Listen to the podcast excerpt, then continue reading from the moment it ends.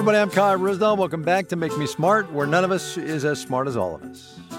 And I'm Kimberly Adams. Thank you for joining us, everyone. It is Tuesday, November the 21st. Uh, I guess the question of the day, Kai, is have you actually started your holiday shopping?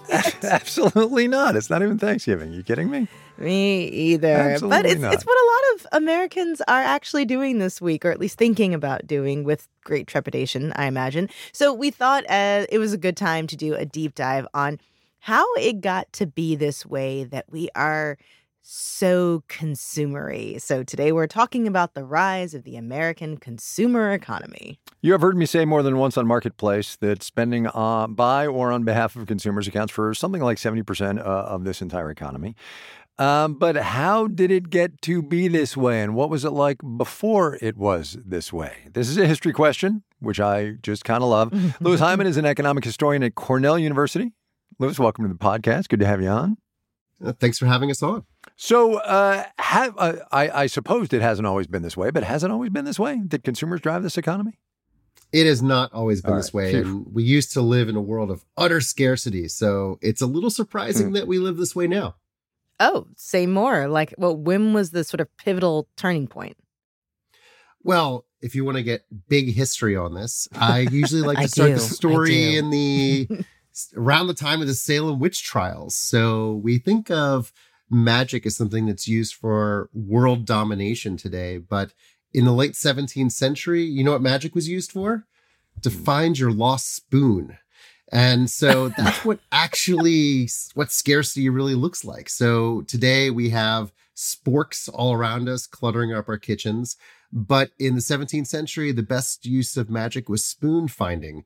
And so I think for me, this illustrates just how scarce everything was. And then, of course, everything changed.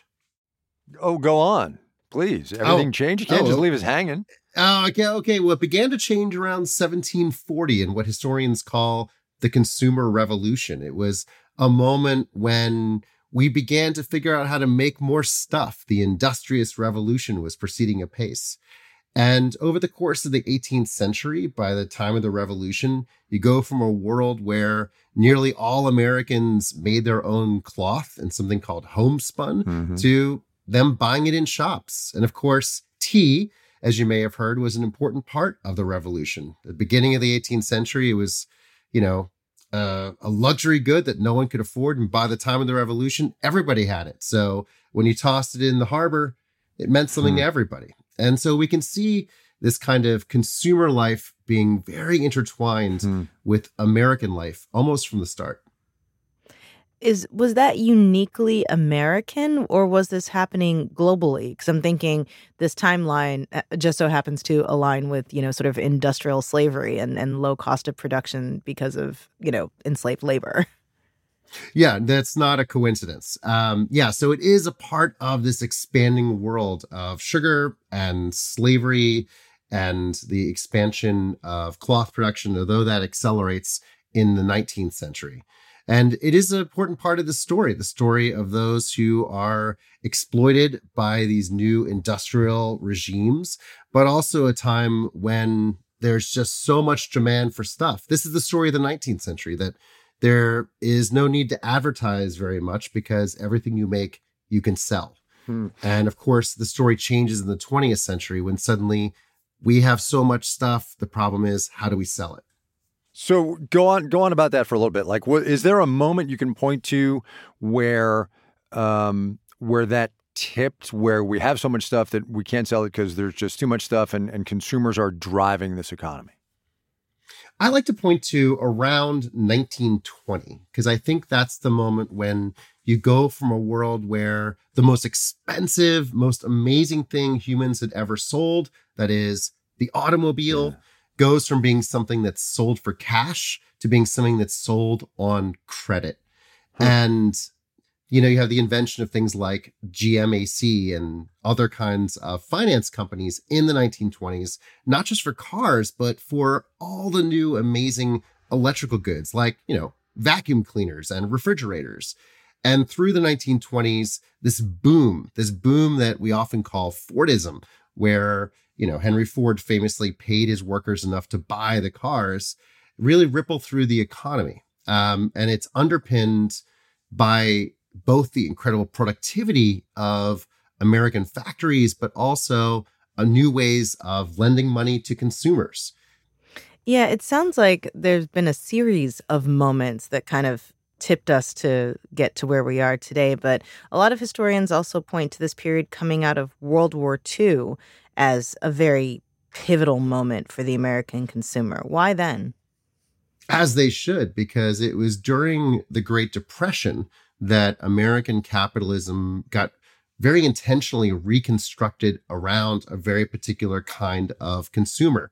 So, coming out of the 1920s, we collide that new tidal wave of goods and credit with the Great Depression.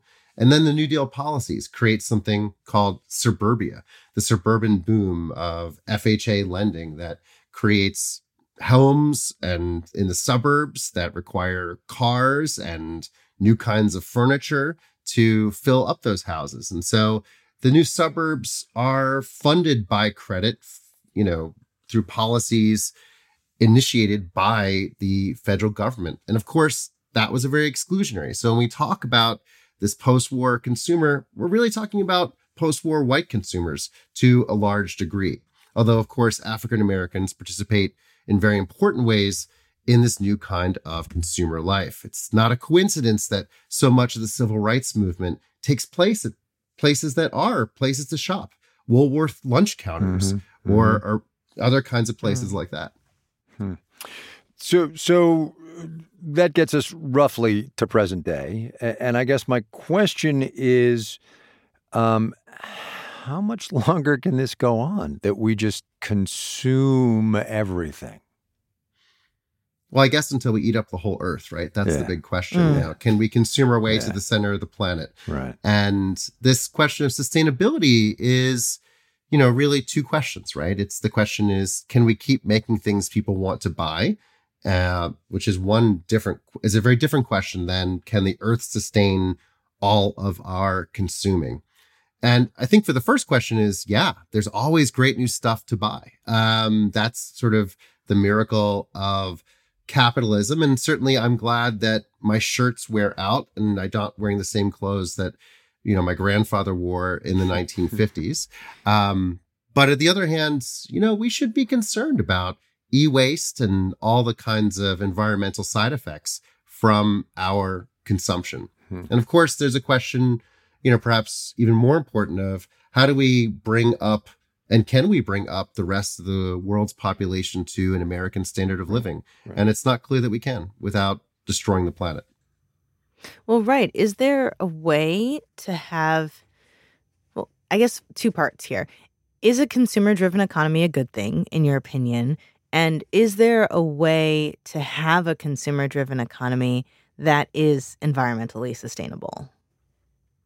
Well, I think the question about a consumer driven economy, and ultimately, I'd much rather consumers benefit from the economy than, I don't know, bankers. Um, although it's not the world we live in to a large degree. But I think that, you know, it, that's not really a problem. That's, that's actually kind of the, one of the upsides. There's all kinds of downsides to capitalism, but the ability for us to buy air conditioners is not the downside. Um, I think the environmental consequences, however, are really questionable. And even things that seem like they have nothing to do with, you know, trash dumps, um, like cell phones or computers, you know, those things do end up there. But even their everyday use requires extraordinary amounts of power in data centers that have used water, you use energy. And it's something that we're going to have to reckon with. So even our so-called digital goods, our digital economy are still having very real effects in the world.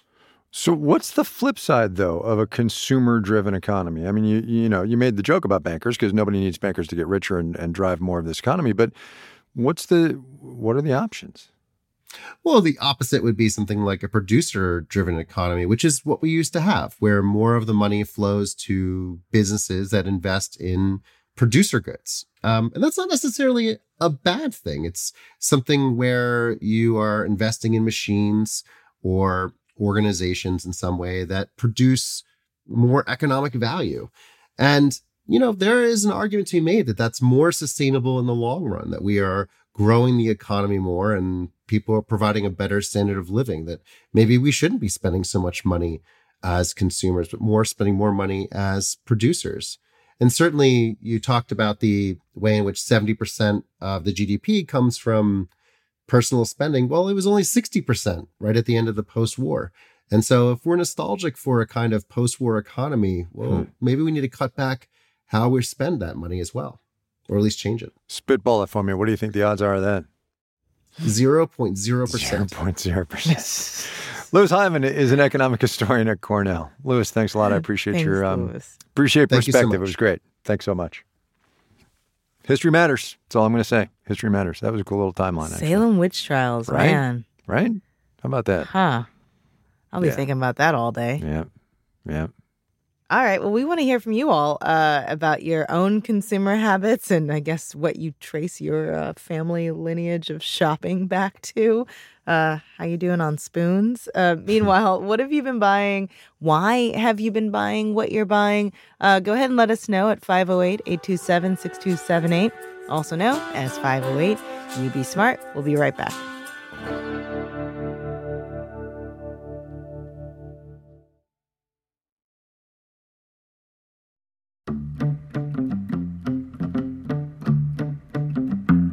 News is what we have arrived at at this point in the podcast. Kimberly Adams, you go first. I have a very political story that actually has, as usual, an economic angle to it. Um, so, yesterday, the Eighth Circuit Court of Appeals um, put out a ruling that a lot of um, advocacy groups say could basically gut the Voting Rights Act. So, it's a decision um, out of a case that I'm just going to read here from Politico. The decision originates in a racial gerrymandering case out of Arkansas, where the state chapter of the NAACP and others allege that the state's legislative districts violated the Voting Rights Act by diluting the voting power of black voters. A lower court judge, a Trump appointee, ruled in early 22 that he couldn't decide the case on its merits because he found there was no private right of action, that effectively they had no right to bring the lawsuit. On Monday, the circuit court affirmed that finding. Now, that means that this will probably end up at the Supreme Court, and the court is what the court is, and this is going to be really interesting to decide. Now, why does this have an economic issue? Um, this private right of action is the right of private entities to sue the government on various issues. So, in this case, suing the state governments um, on their districts and saying that they're violating the Voting Right Voting Rights Act. Under this ruling, what they're basically saying is that only the federal government can sue or attempt to enforce the Voting right, Rights Act. And so, in CNN's coverage of this, they have a really interesting paragraph. The U.S. Justice Department's voting section, which enforces federal voting laws, simply does not have enough lawyers to, quote, be everywhere in the nation at once, said David Becker, executive director of the Center for Election Innovation and Research. He worked as an attorney in the DOJ's voting section during the Clinton and Bush administration.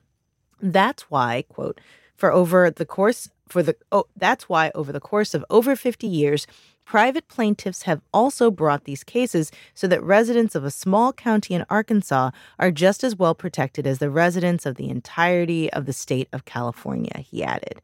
So, this gets back to government funding, which we've talked about, you know, all this drama on the Hill and these decisions over how much money each agency gets, each department gets, and for what tasks.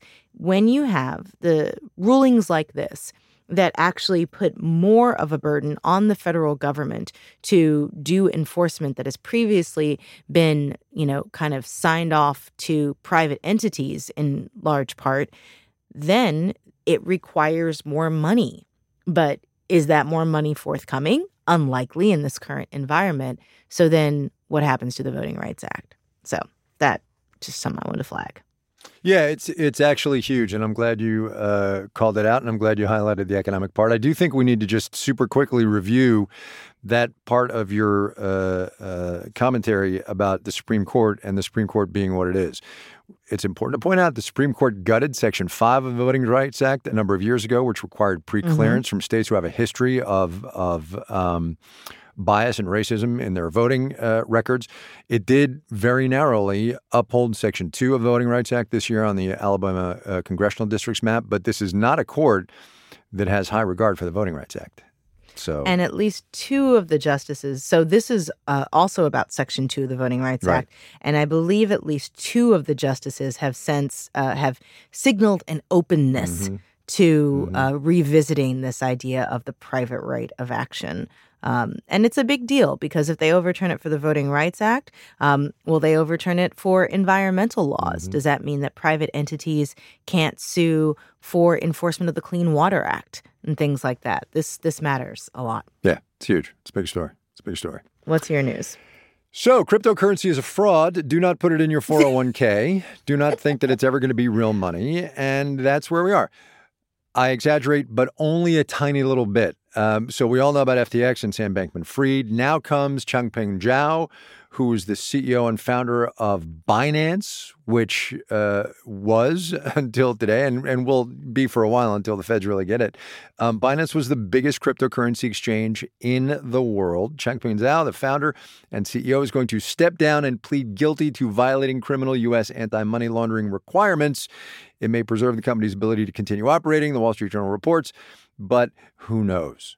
So, how about that? Fraud is challenging, challenging in the world of cryptocurrency. Yes. I should yes, say I'm not. I'm not exactly. Yeah, he is the founder. I just want to make sure he was the founder. Uh, yeah, this is a big deal. This is a big deal. Crypto. This, we're in crypto winter. I don't know what Bitcoin's doing today, but um, oh man, this is not a great thing for the credibility of cryptocurrency. That's all I'm saying. No, it is not. No, it is not. Yeah. Hmm. Yeah. So anyway, so there's that. Don't put crypto in your 401k, kids, no matter what you hear. Always be true believers, though. No matter what you hear. All right, that's it for the news. Let's do the mailbag. Hi, Kai and Kimberly. This is Godfrey from San Francisco. Jesse from Charleston, South Carolina. And I have a follow up question. It has me thinking and feeling a lot of things. So last week we asked you to send us your submissions for your state's unofficial cocktail, and we heard from a bunch of you. This is Melinda in Anchorage, Alaska. Our state cocktail would have to be the duck fart, and that is Bailey's Kahlua Canadian whiskey Ew. in a shot glass. The New York cocktail should be the Long Island iced tea. This is Jill from Wisconsin, and I promise you there's not a Friday where I don't end my wonderful work week with a brandy old fashioned. There are two different mm. types of brandy old fashioned though. There's sweet and they're sour. I highly recommend watching Charlie Berens' video of how to do it on YouTube. He's an excellent comedian and his recipe will produce an authentic Wisconsin style brandy old fashioned. Wow. You can bet I'll be bringing one to Economics on Tap next week. Cheers. There you go. There you go. Holy Cheers, cow. Cheers, everybody. We also heard from Carrie in New York, Carl and Tyler in Wisconsin. As I said, we've been getting lots of submissions, and you know what? There's there's some more exciting things coming down the pipeline on that. So so please keep listening.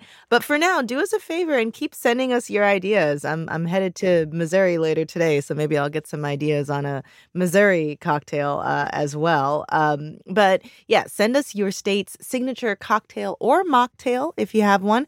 Uh, make me smart at marketplace.org, or you can leave us a voicemail at 508 You Be Smart.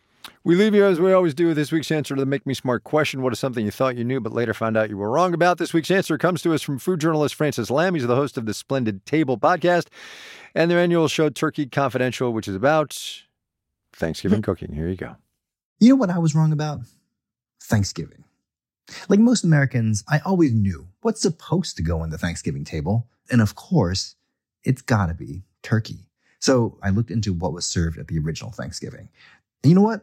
There was a ton of venison and fish and corn and birds, yes, but they were probably ducks and geese. And there was no turkey mentioned anywhere. Hmm. No proof of turkey. There is actually a whole fascinating history of how turkey became the featured bird. And it has to do with intentionally inventing a national tradition during the fracturing of the Civil War. But my point is, what we think of as immutable tradition in food, but really in any part of our culture, is almost always not actually the way things have always been. Yeah. That's that, that's that just applies a good, to so I was, many things. That's exactly what I was going to say. You just got it out of your mouth faster than I did. Absolutely true. Absolutely true. Yeah. Uh, send us your answer to the Make Me Smart question, would you? Our number is 508 blah, blah, blah, blah. Our number is 508 827 6278 508 UBSMART.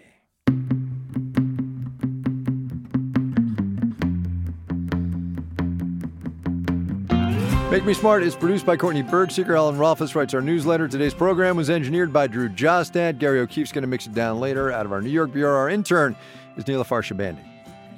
Ben Tolliday and Daniel Ramirez composed our theme music. Our senior producer is Marissa Cabrera. Bridget Bodnar is the director of podcasts. Francesca Levy is the executive director of digital.